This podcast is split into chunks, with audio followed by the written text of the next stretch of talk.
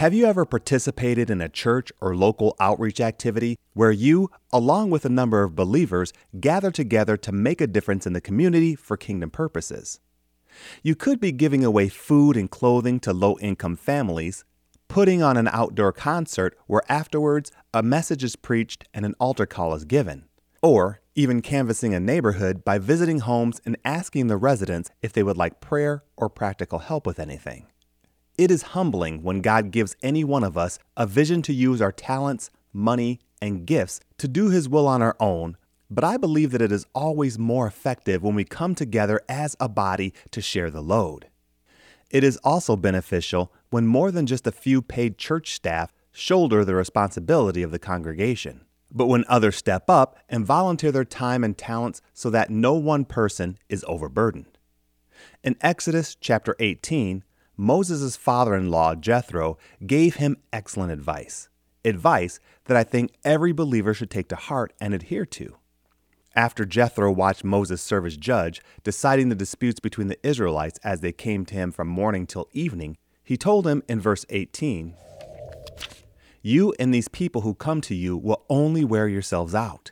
The work is too heavy for you. You cannot handle it alone. He goes on to say in verses 21 and 22 But select capable men from all the people, men who fear God, trustworthy men who hate dishonest gain, and appoint them as officials over thousands, hundreds, fifties, and tens. Have them serve as judges for the people at all times, but have them bring every difficult case to you. The simple cases they can decide themselves. That will make your load lighter because they will share it with you. Burnout is a real thing amongst those who serve in ministry.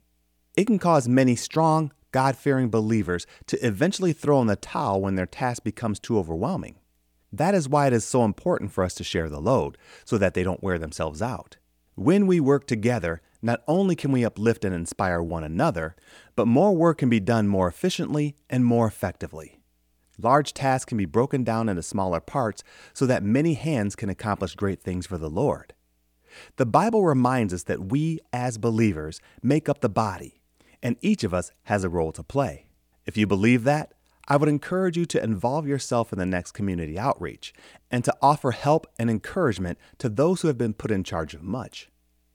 It is true that God can use us as individuals to accomplish great things for the kingdom on our own, but I would argue that the most effective impacts, movements, and changes happen when we work together as one body with God as the head. However, that can't happen unless we are all involved in serving in our role.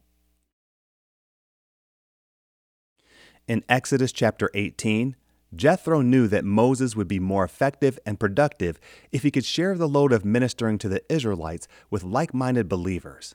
In fact, he knew that if Moses didn't, he could wear himself out along with those he was serving. Yes, God can and does use us individually to do His will and to minister to others. But this principle that Jethro taught Moses is one in which we should all adopt. Moses followed his father in law's advice, and as the body of Christ, we should as well. I believe that it pleases God to watch us work together in ministry. When we do, we show the community that God's love is reflected in more than just one person that Christianity among like minded believers is more than just a social club that meets once a week in a building, and that anyone and everyone can be used by God to affect lives. So I encourage you to use your time, talents, and finances in collaboration with other like minded believers powered by the Holy Spirit to affect great change in your community. And also, to share the load with those who are tasked with leading and ministering to others so that they don't wear themselves out as well as those they are trying to serve.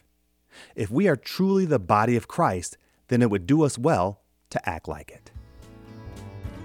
Thank you for listening to the Lord of My Life podcast, and be sure to visit our website at ktfproductions.com.